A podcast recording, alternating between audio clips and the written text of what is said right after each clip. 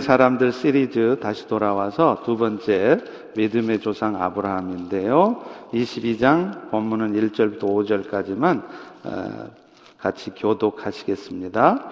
그 일 후에 하나님이 아브라함을 시험하시려고 그를 부르시되 아브라함아 하시니 그가 이르되 내가 여기 있나이다. 여호와께서 이르시되 너의 아들 너의 사랑하는 독자 이삭을 데리고 모리아 땅으로 가서 내가 너에게 일러준 한 산 거기서 그를 번제로 드리라. 아브라함이 아침에 일찍이 일어나 나귀의 안장을 지우고 두 종과 그의 아들 이삭을 데리고 번제에 쓸 나무를 쪼개어 가지고 떠나 하나님이 자기에게 일러 주신 곳으로 가더니 제3일에 하나님이 눈을 들어 그곳을 멀리 바라본지라 다 같이 이에 아브라함이 종들에게 이르되 너희는 나귀와 함께 여기서 기다리라 내가 아이와 함께 저기 가서 예배하고 우리가 너희에게로 돌아오리라 하고 아멘. 아, 우리는 보통 아브라함 하면 떠올리는 말이 있습니다. 뭘까요? 오늘 설교의 제목처럼 믿음의 조상이라는 말입니다. 아브라함이 믿음의 조상이라고 하는 데는 두 가지 의미가 있어요. 먼저는요, 믿음을 따라서 이루어지게 되는 하나님의 약속이 아브라함으로부터 시작이 되었다는 것입니다. 하나님은요, 예수 그리스도를 통해서 죄 때문에 영원한 죽음, 멸망에 빠질 수밖에 없는 인류를 구원하시려고 작정하셨어요. 그런데 그 작정하신 계획에 대해서 구체적으로 사람하고 약속을 하셨는데 그 약속을 누구하고 처음 시작했느냐? 아브라함하고 했다는 거예요. 여러분 너무 잘 아시는 창세기 12장 3절에 보면 그런 말씀이 있죠. 땅의 모든 족속이 너로 말미암아 복을 얻을 것이다. 여러분 이게 무슨 말이에요? 이 약속은 아브라함의 후손으로 오실 구원자 예수를 통해서 세상 모든 사람, 인류가 구원의 축복을 얻게 될 것을 말씀하신 것이죠. 그래서, 그래서 아브라함이 믿음의 조상이다 하는 말을 하는 겁니다. 또 하나의 의미가 있습니다. 그것은요, 말 그대로 아브라함이 모든 믿음의 사람들의 표본, 모델이 된다는 말입니다. 믿음의 사람들은 마침내 어떤 믿음을 갖게 되는지를 보여주는 사람이 바로 아브라함이라는 말이죠. 그러니까 나는 어떤 믿음을 가져야 될까? 또 어떤 믿음을 가진 사람이 진짜 믿음의 사람인가? 아브라함을 보면 안다는 거죠. 그런데 중요한 사실은요. 오늘 여러분과 살펴보는 아브라함조차도 하루아침에 믿음의 사람이 된 게 아니라는 겁니다. 오랜 시간의 연단과 훈련 가운데 믿음이 쌓여지고 그래서 마침내 믿음의 사람으로 된 것입니다. 오늘날로 치자면 예수님의 십자가의 은혜를 얻자마자 다시 말하면 교회를 다니기 시작하자마자 기가 막힌 믿음의 사람이 되는 법은 없습니다. 그리고요, 믿음의 사람으로 세우시기 위해 하나님이 하시는 훈련은 어떤 때는요, 마치 하나님이 안 계신 것처럼 어둡고 긴 터널을 통과해야 하는 그런 훈련도 있어요. 그런데 결국은 그런 훈련을 통해서 어떤 상황이 와도 하나님의 약속을 신뢰하는 사람, 또 어떤 고통스러운 상황 속에서도 먼저는 예수님의 십자가의 고난을 묵상하면서 견디어내는 사람, 또 어떤 절망할 수밖에 없는 상황 속에서도 다 던져버리고 다 포기하는 게 아니라 성령의 도우심을 붙드는 사람, 이런 사람 되게 하시려는 거라는 거예요. 그래서 결국은 하나님의 약속을 이 땅에 함께 이루어가는 믿음의 사람, 믿음의 조상되게 하시려고 오늘 여러분 인생에도 답답하고 너무나도 힘들고 당황스럽기까지 한 그런 삶의 과정이 있는 것입니다. 사실 성경에 나타나는 시험에는 두 가지가 있어요. 사탄이 주는 시험과 하나님께서 주시는 시험입니다. 사탄이 주는 시험은요, 유혹으로서의 시험이에요. 영어로 하면 temptation이죠. 이 시험은요, 달콤해요. 재밌을 것 같아요. 뭔가 유익이 있을 것 같아요. 그런데 결국은, 결국은 그 시험에 빠지면 멸망에 빠진다는 겁니다. 이것에 반해서 하나님이 주시는 시험은요, 힘들어요. 그렇지만 그 연단을 통해서 믿음을 세워주기 위한 시험, trial 혹은 test라고 할 수 있는 것입니다. 그런데 분명한 것은 그게 사탄이가 여러분 유혹하느라고 던져준 시험이든 아니면 하나님께서 여러분의 믿음을 연단하기 위해서 주시는 시험이든 모두가 다 하나님이 다 알고 계신다는 거예요. 여러분이 지금 받고 있는 훈련의 과정, 아프고 고통스럽고 힘든 이 과정을 우리 하나님 모르시는 게 아니라 다 알고 계신다는 거예요. 심지어는 사탄이 주는 유혹 앞에 여러분이 지금 넘어갈랑 말랑 넘어간 이 모든 상황 다 하신다는 거예요. 그런데 중요한 것은 결국은 이 모든 시험, 사탄이 주는 시험이든 하나님의 시험이든 이 시험을 이용해서 여러분의 믿음을 세우시고야 만다는 것이죠. 오늘 본문에 아브라함이 겪은 시험은요, 무슨 시험일까요? 믿음의 연단을 위한 시험이었습니다. 우리 다 같이 1절을 한번 읽어볼까요? 네, 시작. 그 일 후에 하나님이 아브라함을 시험하시려고 그를 부르시되 아브라함아 하시니 그가 이르되 내가 여기 있나이다. 내가가 아니라 제가 여기 있나이다. 이래야죠. 그런데 오늘 본문에 하나님이 아브라함이 받은 시험은 믿음의 시험 치고는요, 굉장히 가혹한 내용이었죠. 여기서 말하는 그 일 후라는 것은 아시다시피 아브라함이 약속의 자녀를 받은 후입니다. 그것도 사람 생각으로는 도저히 불가능하다고 생각할 수밖에 없는 나이 나이 100세가 되어서 이삭을 얻은 후지요. 그런데 우리 하나님은요, 오늘 본문의 아브라함처럼 여러분에게도 은혜를 경험하게 하시잖아요. 100살이 되었는데 이삭이 낳게 하는 놀라운 은혜를 경험하게 하시잖아요. 그러고 나면 꼭, 꼭 믿음의 시험을 하세요. 오늘 본문 2절을 보십시오. 여호와께서 이르시되 너의 아들 너의 사랑하는 독자 이삭을 데리고 모리아 땅으로 가서 내가 너에게 일러준 한 산 거기서 번제를 드려라. 하나님께서 은혜를 주시더니 곧바로 던져주신 시험, 그 시험의 내용이 뭐냐면 아들 이삭을 바치라는 거예요. 여러분, 소나 양을 바치라 그러면 아까워도 바칠 수 있어요. 그런데 아들을 바치라 그러면 여러분 바칠 수 있겠습니까? 그것도 그 아들이 어떤 아들이에요? 25년을 인내한 끝에 100세 얻은 아들입니다. 사실 그 아들은 전 재산과도 바꿀 수 없는 사랑하는 아들이었죠. 근데 사실 하나님은요, 그런 아브라함의 마음을 다 알아요. 그래서 2절에 보면 하나님이 아들 이삭을 뭐라고 표현하느냐면요, 너의 사랑하는 독자. 이게 무슨 말이에요? 그러니까 아브라함이 그 이삭을 하나님 앞에 바치려고 하면 갈등할 수밖에 없고 정말로 쉽지 않은 상황일 거라는 것을 하나님이 뻔히 아신다는 거예요. 그런데 그걸 내놓으라는 거예요. 더 남감한 것은요, 그런 시험을 주시는 하나님의 뜻을 알 수 없다는 겁니다. 여러분 그렇잖아요.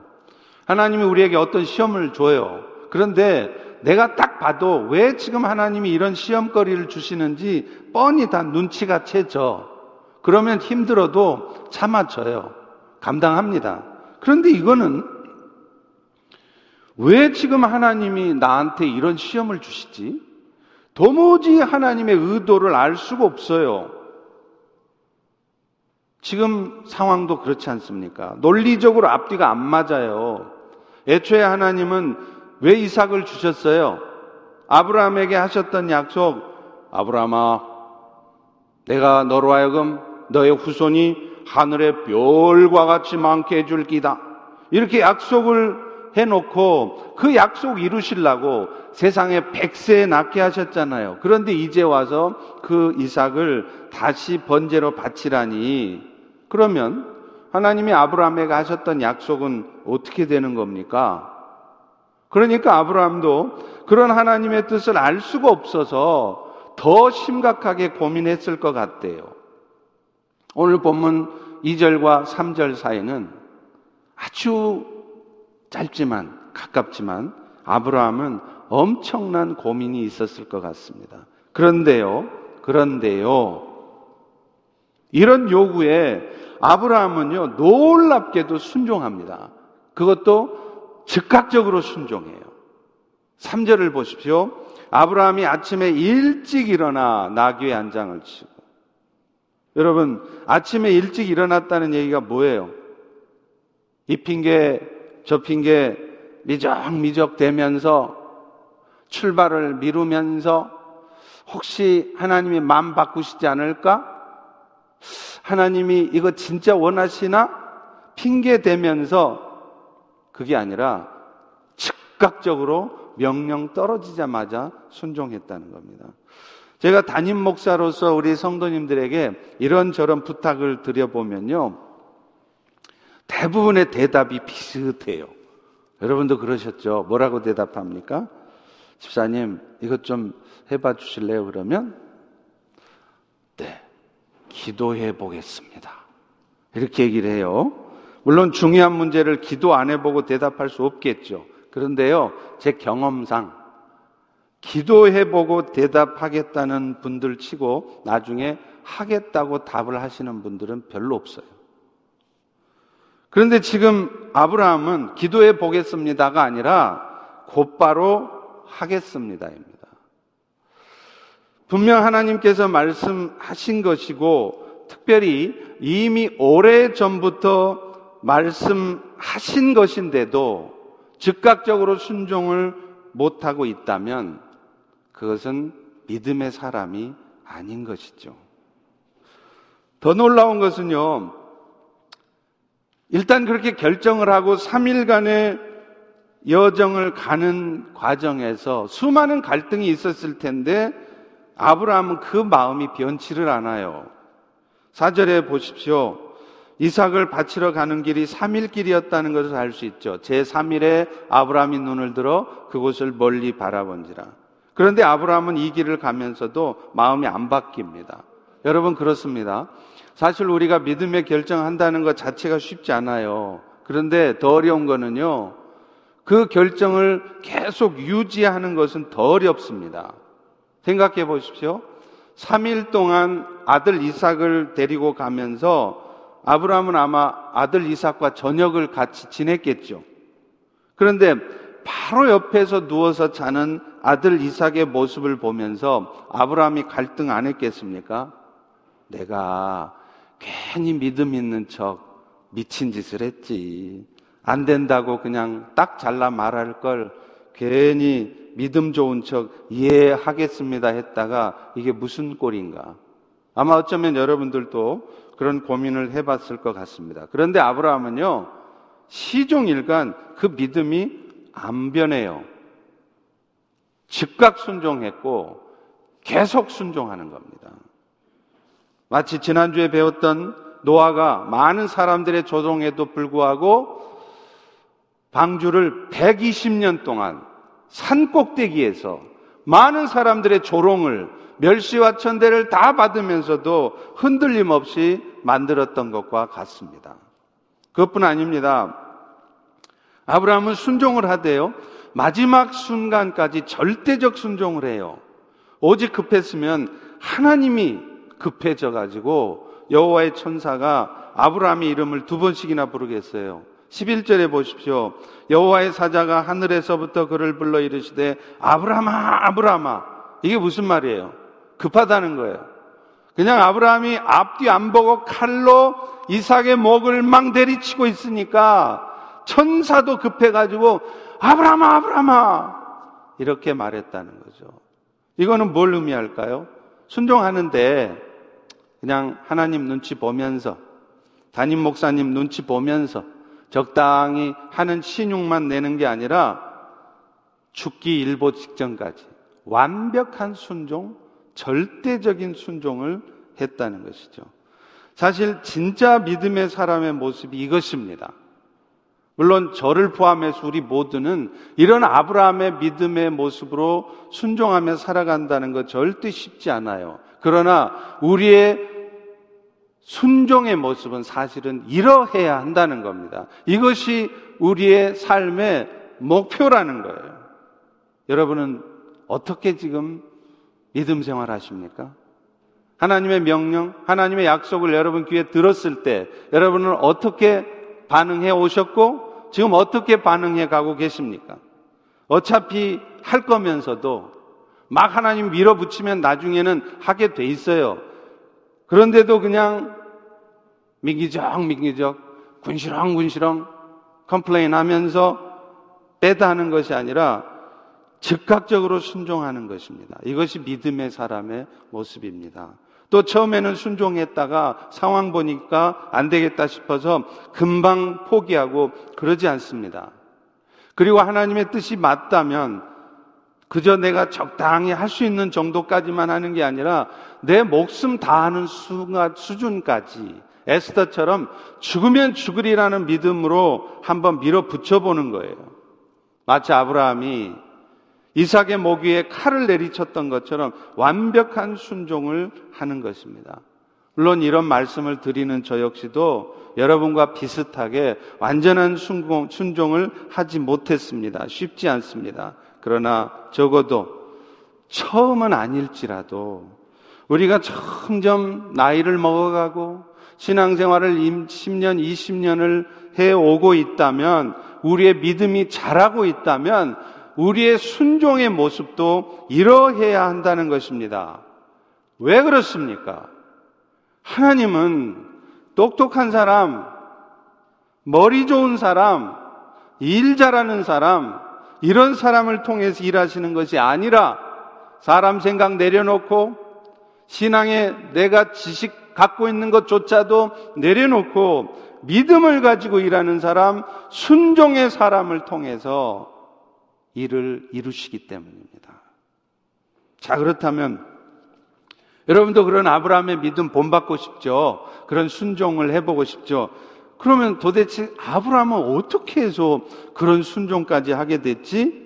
다시 말하면 어떻게 하면 우리도 아브라함처럼 그런 믿음의 순종을 할 수 있을까요? 이 사건을 동일하게 기록하고 있는 히브리서를 보면 그 해답을 찾을 수 있습니다. 히브리서는요, 그가 자신이 이삭을 하나님께 드린다 할지라도 우리 하나님께서 그 이삭을 다시 살리실 것이라는 것을 믿었다. 이 믿음 때문에 아브라함은 이삭을 즉각적으로 계속해서 절대적으로 바치는 순종을 할 수 있었다는 겁니다. 히브리서 11장 17절 19절은 이렇게 설명하네요. 아브라함은 시험 받을 때에 믿음으로 이삭을 드렸대요. 그럼 그 믿음이 뭐냐? 19절에 나와요. 그가 하나님이 능히 이삭을 죽은 자 가운데서 다시 살리실 줄로 생각한지라. 결국 아브라함의 순종은 이삭을 드려도 다시 살리실 것을 믿는 부활 신앙에 근거했다는 것이죠. 이런 아브라함의 생각은요, 오늘 보면 5절에도 잘 드러나 있습니다. 5절에 보세요. 아브라함이 종들에게 이르되 너희는 나귀와 함께 여기서 기다려라. 내가 아이와 함께 저기 가서 번제를 드리고 우리가 너희에게로 돌아오리라. 그러니까 아브라함은 지금 이삭 데리고 가서 번제로 죽여서 태워서 하나님 앞에 드리는데 돌아올 때는 지 혼자 돌아오겠다는 게 아니라 아들 이삭과 같이 돌아오겠다는 거예요. 이것은 뭘 의미합니까? 히브리서의 말씀처럼 아브라함은 자기가 이삭을 죽여드려도 그를 다시 살려주실 것을 믿고 있었다는 것이죠. 결국 죽어도 다시 사는 것을 믿을 때 어떤 시련과 고통이 와도요, 감수할 수 있고, 심지어는 죽는 것조차 두려워하지 않을 수 있습니다. 저는 사도 바울에 대한 얘기를 성경에서 읽으면서 제일 감동되고 따르고 싶고 본받고 싶은 부분이 빌립보 교인들에게 한 편지 중에 빌립보서 1장 20절 21절의 말씀이에요. 거기 보면 이렇게 말해요. 성도들이여 나의 간절한 기대와 소망에 따라 아무 일에든지 부끄러워하지 않고 지금도 전과 같이 담대해져서 살든지 죽든지 내 몸에서 그리스도가 존귀하게 되려 하나니. 바울은요, 지금 자신이 로마 감옥에 갇혀 있는 것을 걱정하는 교인들한테 뭐라 그러느냐면 성도들이여 내가 지금 감옥에 갇혀 있든지 아니면 풀려나든지 심지어는 그 감옥에서 순교를 하든지 상관없다는 거예요. 여러분 우리 같으면 기도를 해도 무슨 기도 하시죠? 여러분 병 나시면 무슨 기도 하세요? 아마 대부분이 이왕이면 살려달라고 기도하고 여러분 비즈니스 하시면 어떻게 기도하세요? 비즈니스 시작하면서 하나님 제가 이제 비즈니스를 시작했습니다. 그런데 이 비즈니스 망하게 해주세요. 그렇게 기도하는 분 계세요? 이왕이면 다 살려달라고 비즈니스 흥하게 해달라고 기도하잖아요. 근데 바울은 기도가 달라요. 죽어도 좋대요. 망해도 좋대요. 자기가 죽고 망해도 자기 때문에 오히려 그리스도가 존귀하게 된다면 얼마든지 죽어줄 수 있답니다. 얼마든지 비즈니스 망해도 좋대요. 바울이 이런 말을 할 수 있었던 이유가 뭘까요? 결국은 예수님의 부활을 믿고 있었고 그 예수님의 부활이 결국은 자신의 부활을 가져올 것을 분명히 믿고 있었기 때문입니다. 여러분, 코로나 바이러스가 팬다믹 상태에 빠져서 온 세계가 코로나 바이러스에 대한 공포, 두려움 속에 휩싸여 삽니다. 우린들 뭐 예외가 되겠어요? 그래서 우리가 이렇게 social distancing도 하고 방역 철저히 하고 하는 거 아닙니까? 그런 걸 하지 말란 얘기 아니에요. 우리가 인간이 해야 될 도리 다 해야 됩니다. 그러나 적어도 이 사태에서 우리가 진짜 가져야 될 믿음이 뭔지 아십니까? 바울처럼 죽어도 다시 산다는 믿음 가운데 죽음을 지나치게 두려워하지 않는 것입니다. 그래서 코로나 바이러스 때문에 그저 그저 그저 그냥 감염될까봐 죽을까봐 벌벌벌 떨면서 아무것도 하지 못하는 이런 상태가 되어서는 안 된다는 것입니다. 진짜 믿음의 사람이라면 우리 언젠가 죽어요. 반드시 죽습니다. 하나님의 때가 되면 다 죽는 겁니다. 그러나 우리는 죽어도 삽니다. 그 믿음을 가져야 된다는 거예요. 사실 우리 모두는 죽음에 대한 두려움이 있죠. 왜 그럴까요?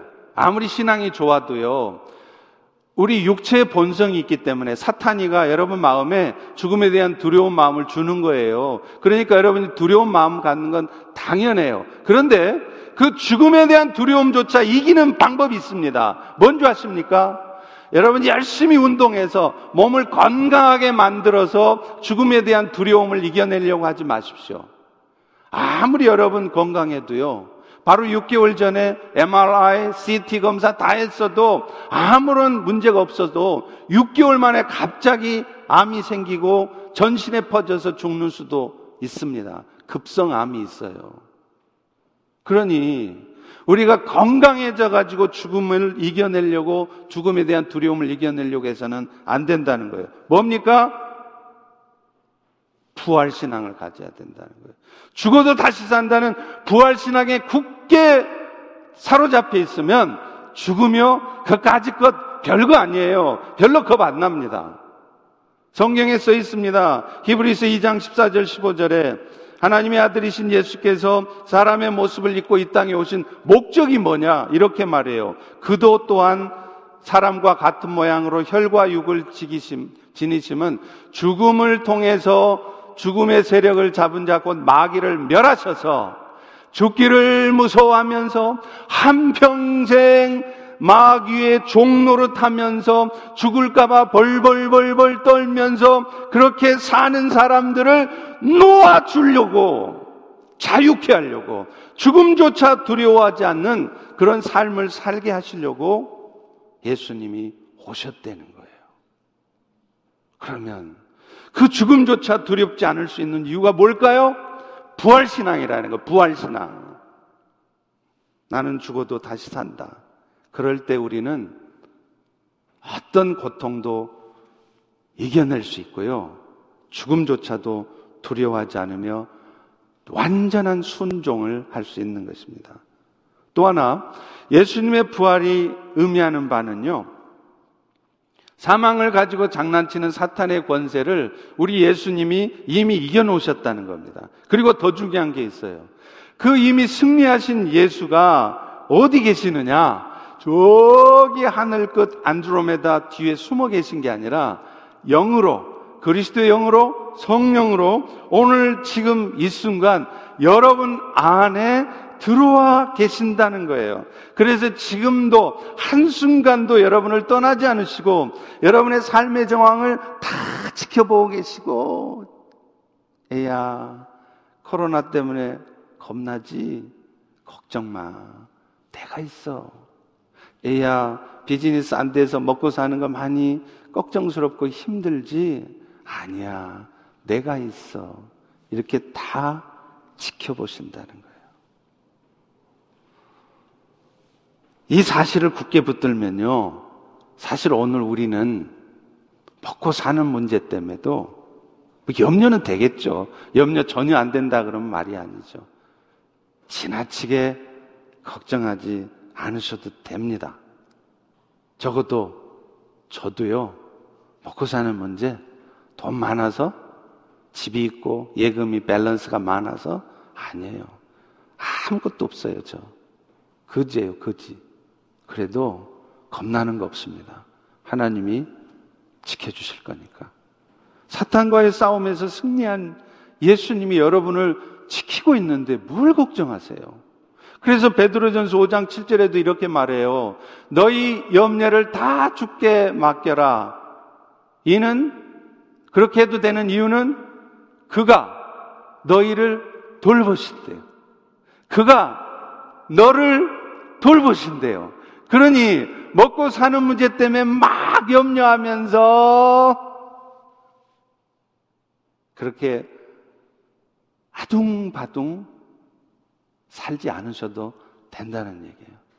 자칫 이 말씀이 최선을 다해서 사시는 여러분 마음에 상처가 될지 모르겠습니다. 두렵습니다. 신중하게 해야 될 말이겠죠. 제가 말하는 말씀의 뜻은 열심히 사는 것이 문제라는 얘기가 아니라 내가 이렇게 열심히 살지 않으면 누가 내 삶을 책임져 그런 생각을 하지 마시라는 거예요. 맡기고 살아보시라는 거예요. 이미 승리하신 그분께서 사탄과의 싸움에서 이미 승리하셔서 그거를 부활하심으로 증거하신 예수님이 오늘 또 여러분 안에, 안에 거하시면서 여러분과 함께 비즈니스를 하시고 여러분과 함께 직장 생활을 하시는데 뭘 먹고 사는 일 때문에 염려하시냐 이 말이에요. 한 치 앞도 알 수 없는 우리 인생길을 다 알아서 인도해 가시고 이끄시는데 인간적인 걱정을 하니까 우리는 순종을 못 하는 거예요. 오히려 겪지 않아도 될 어려움까지 겪는 것입니다. 그래서 우리 그리스도인들의 진정한 신앙의 표준은요, 그가 얼마나 열심히 봉사하느냐? 그거 아닙니다. 심지어는 그가 얼마나 헌금을 많이 하고 있느냐? 그것도 절대적인 표준이 아니에요. 진짜 그가 믿음의 사람인가 아닌가는 그가 천국을 소망하고 있는지 아니면 부활 신앙을 갖고 있는지 아닌지예요. 아무리 열심히 교회에서 봉사하셔도 내가 부활에 대한 확신이 없어요. 천국 소망이 없어요. 그거 진짜 신앙 아닙니다. 저와 함께 사역했던 선교사님 한 분 얘기를 잠깐 드리죠. 언젠가도 말씀드렸는데요. 이분은 한국의 SK라고 하는 진짜 잘 나가는 대기업이죠. 거기서 과장까지 했어요. 그런데 어느 날 하나님의 부르심을 받고 신학교에 오셨더라고요. 그 저랑 신학교 때 얼추 나이가 비슷해서 아주 친하게 지냈어요.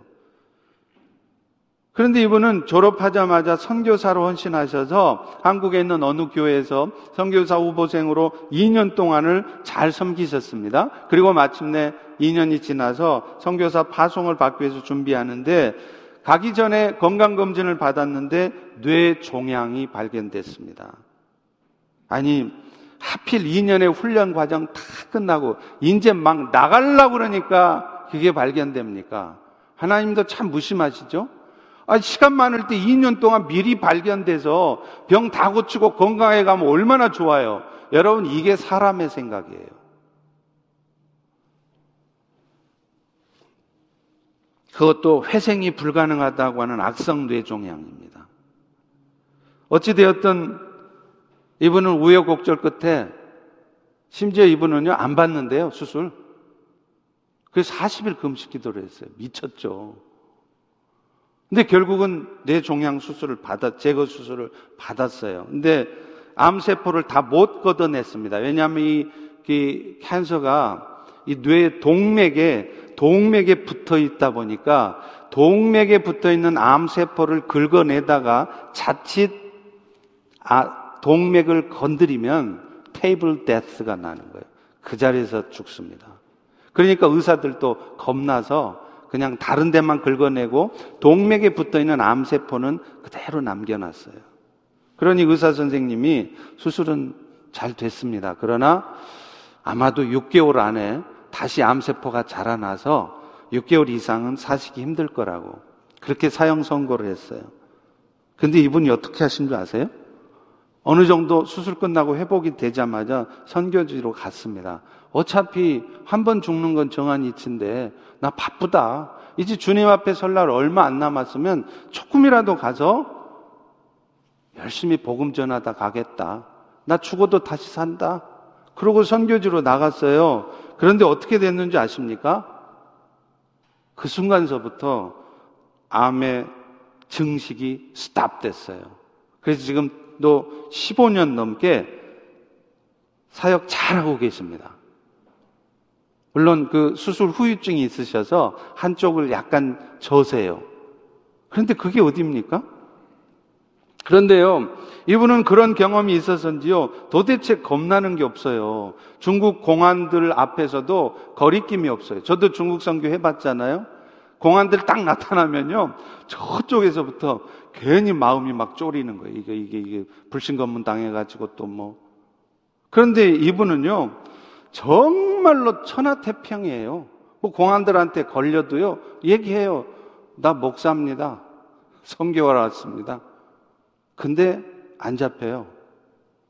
물론 나중에는 잡혔지만. 이게 뭡니까, 여러분? 사람 눈치 볼 일도 없고요. 먹고 살릴 걱정은 더더욱 안 하고요. 주의 종이 일하시는데 하나님이 공급하시고 먹여주실 것을 분명히 믿고 섬기니까 겁낼 것도 없고 당당하게 선교하니까 오히려 많은 사람들이 도전을 받고 은혜를 받아요. 이유가 뭘까요? 부활신앙으로 무장되니까 죽는 게 겁이 안 나더라는 거죠. 그런데요, 아브라함이 이런 신앙을 갖게 된 데는 아까 서두에 말한 것처럼 하루아침에 이루어진 일이 아니었다는 것 또한 아셔야 합니다. 사실 아브라함 역시도 처음부터 믿음의 사람이 아니었어요. 그러니까 막 너무 부러워가지고 나는 언제 그런 생각하지 마세요. 나는 저렇게 못 사는데 열등감 갖지 마세요. 아브라함도 그랬어요. 아니, 우리보다 더 했어요. 그도 역시 섭리적 고난 앞에 실패할 때가 있었습니다. 가나안 땅에 흉년이 들었을 때지요. 장세기 12장 10절에 보면 그 땅에 기근이 들었으므로 아브라함이 애굽에 거류하려고 잠시 머물려고 그리로 내려갔답니다. 여러분, 하나님이 약속한 땅에도 기근이 있을 수 있습니다. 마치 오늘날 하나님의 사랑을 받는다고 하는 성도들의 삶에도 여러분의 비즈니스에도 배고프고 굶주리는 시간이 있어요. 그런데 만약에 아브라함이 처음부터 믿음의 사람이었다면 그런 시간이 왔을지라도 결코 그 약속의 땅을 떠나서는 안 되는 것이었습니다. 물론, 물론 하나님이 허락하신 상황이 있을 수 있어요. 그래서 내 생각은 이 땅에 있고 싶지만 하나님의 인도하심을 따라 저 땅으로 가야 할 때가 있습니다. 또 하나님께서 내가 잠시 이 땅을 피해 있는 것을 허락하실 때도 있어요. 그런데 지금은 아브라함은 그 모습이 아니에요. 하나님이 말씀하신 바가 없습니다. 그런데 자기 생각대로 간 거예요. 얼마나 믿음이 없습니까? 하나님이 약속하셨다면 지켜주실 것을 믿고 자기 자리를 지킬 수 있어야 할 텐데 아브라함은 그렇지 못했어요. 우리 성도들도 하나님이 어떤 뜻을 갖고 계신지 알면서도 당장에 내가 감당해야 될 어려움이 부담스러워서 그 뜻을 외면하려고 하는 것과 같습니다. 그것뿐 아닙니다. 아브라함은요, 하나님의 약속을 붙들지 못하고 도망을 가니까 결국 무슨 짓을 합니까? 애굽에 내려가더니 파렴치한 짓을 해요. 애굽의 왕이 자신의 아내 사라를 탐낸다는 것을 알면서도 지 생명이 위협받으니까 자신의 아내를 누이라고 속여요.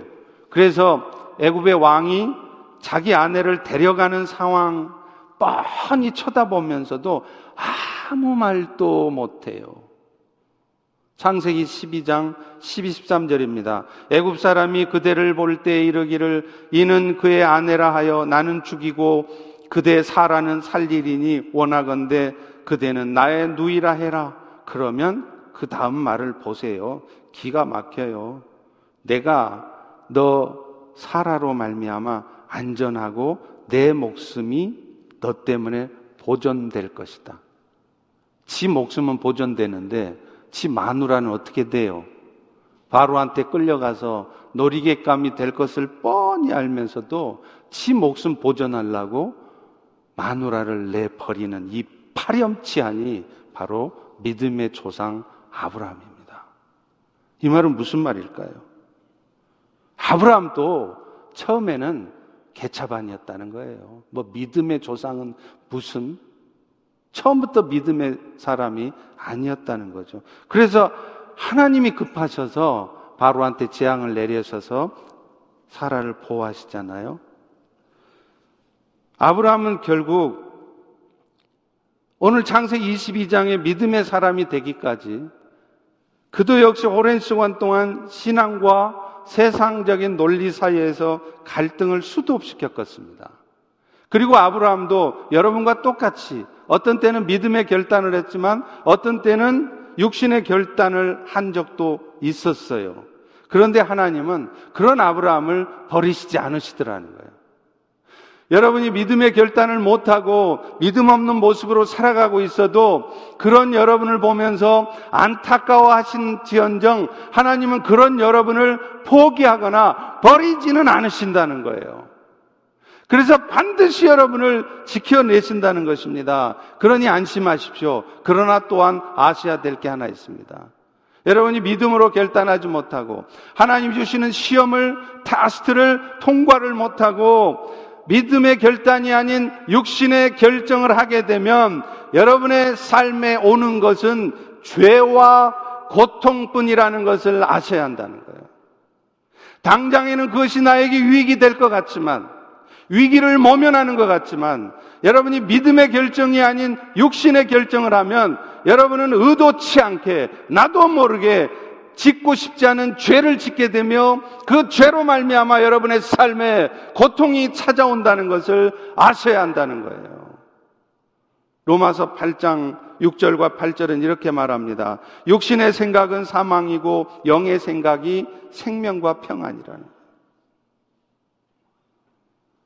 그런데 반대로요. 믿음의 결단 가운데 순종을 하면 쉽지 않지만 스트럭을 하다가 그래서 결국은 믿음의 결정을 하시면 하나님께서요. 어떤 은혜를 주시느냐?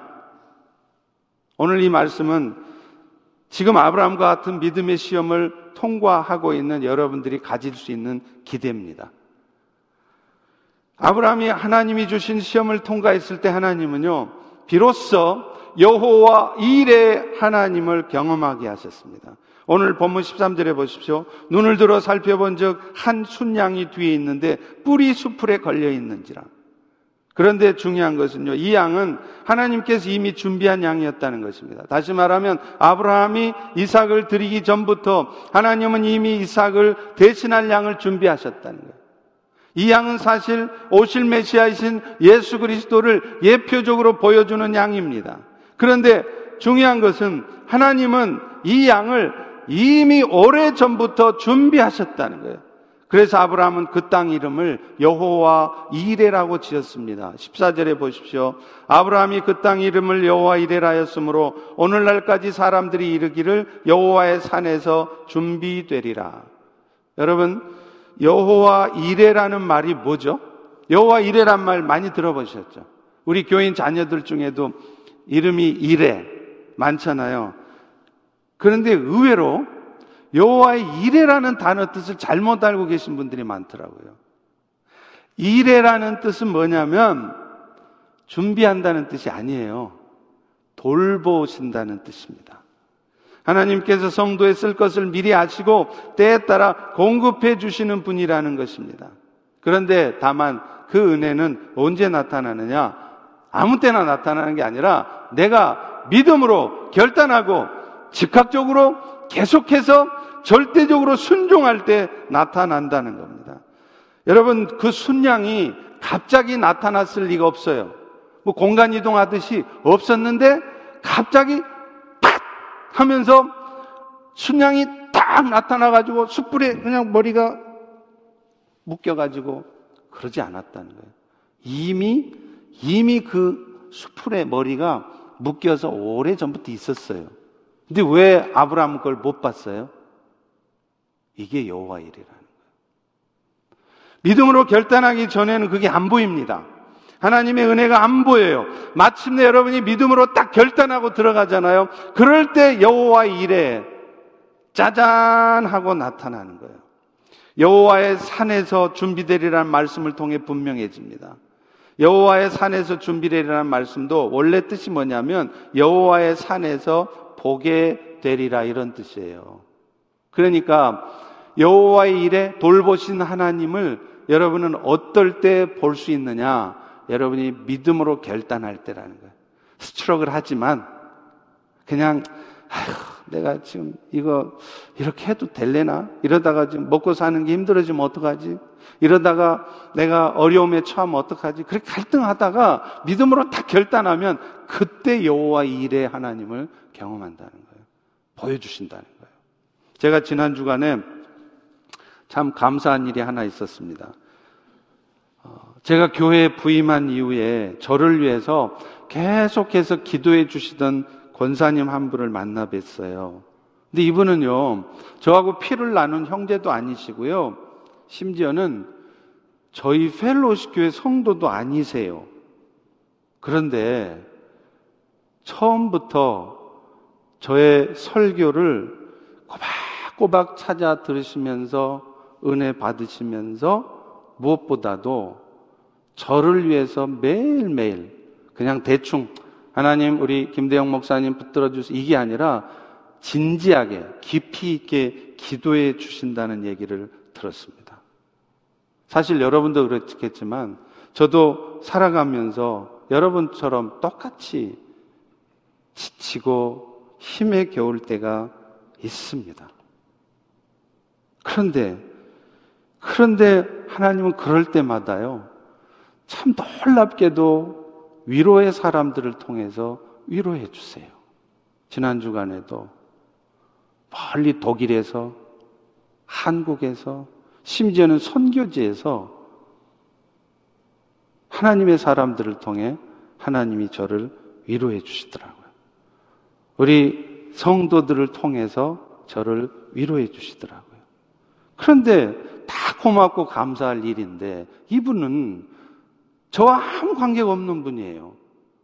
몰랐어요. 그런 분이 계시는지조차도. 그러니 얼마나 감사해요.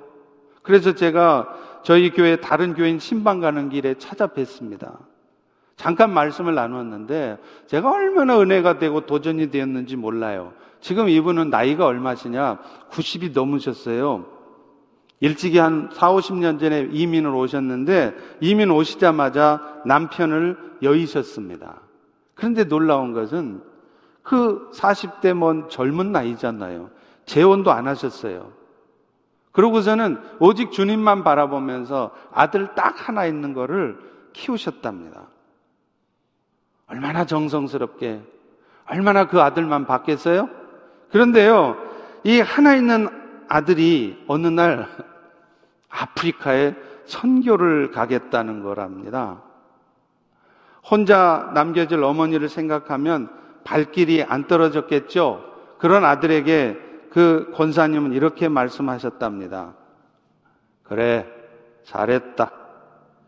나는 이 미국에 혼자 있지만 주님께서 나를 지켜주실 것이니 내 걱정은 말고 가거라.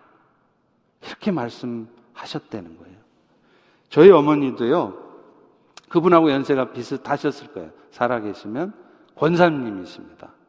그리고 저는요, 저 말고도 무려 일곱 명이나 형제가 있어요.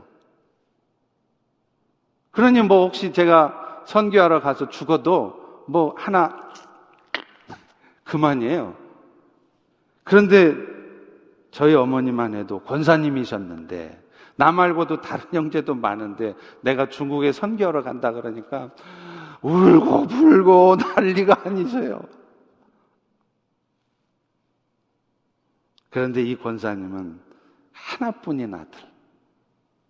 그것도 기껏 키워놨더니 이제 좀 도움 좀 받고 의지할까 싶었는데 자기를 버려두고 선교지로 간다? 여러분 같으면 어떻게 하시겠습니까? 근데 이분은요, 괜찮다. 가라. 하나님이 기뻐하시는 일이다. 나는, 나는 주께서 지키신다. 여러분, 이것이 정말로 주님께 모든 것을 맡기고 사는 믿음의 사람의 모습이 아닐까요? 시편 139편 17절은 이렇게 말씀해요. 하나님이여 주의 생각이 내게 어찌 보배로운지요 그 수가 어찌 많은지요 하나님은요 여러분이 생각지도 못한 무궁무진한 수를 갖고 계세요. 그러니까 현재 상황에 너무 절망하지 마세요. 너무 성급하게 결론 내지 마세요. 여러분이 할 수 있는 말은 주여 내 뜻대로 되게 주십시오가 아니라 주여 주의 뜻대로 하옵소서입니다. 하나님이 하시는 일을 내 생각대로 좌지우지 하려고 하지 않으셔야 합니다. 하나님께 온전히 맡겨드리는 것이 최선입니다. 그리고 맡긴다는 것은 비록 앞이 보이지 않는다 할지라도 하나님께서 이끄실 것을 확신하는 것입니다.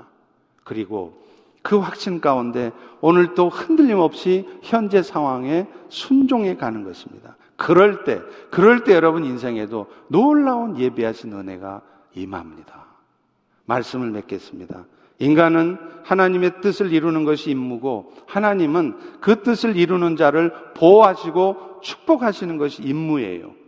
이제 그 뜻을 알고 준행하는 여러분들은 아무런 두려움이 없어야 합니다. 단지 그 뜻에 순종하느냐, 순종하지 않느냐의 문제가 있을 뿐입니다. 그러나 하나님의 뜻을 따르는 자에게는 잠시 고통은 있을지언정 전국의 실패라는 것은 없습니다. 항상 승리와 감사의 찬양만이 있을 뿐입니다. 아버지의 뜻이 나를 통해 이루어지기를 원합니다. 이 기도로 자신을 제물로 바칠 때 하나님의 큰 영광이 우리를 통해 이 땅에 나타날 것입니다. 기도하겠습니다. 하나님, 오늘도 우리에게 아브라함의 믿음의 모습을 통해 믿음으로 산다는 것이 결국은 무엇인지 알게 해주시니 감사합니다. 세상에 헛것 붙잡고 살다가 이 모양 저 모양으로 안 되는 현실 앞에 그저 불평이나 하고 염려나 하고 좌절 낙심하는 것이 아니라 하나님의 신실하심을 믿고 그분께 우리의 삶을 맡기고 나아갈 때 순종하는 삶을 사는 우리가 되게 하옵소서. 예수님 이름으로 기도합니다.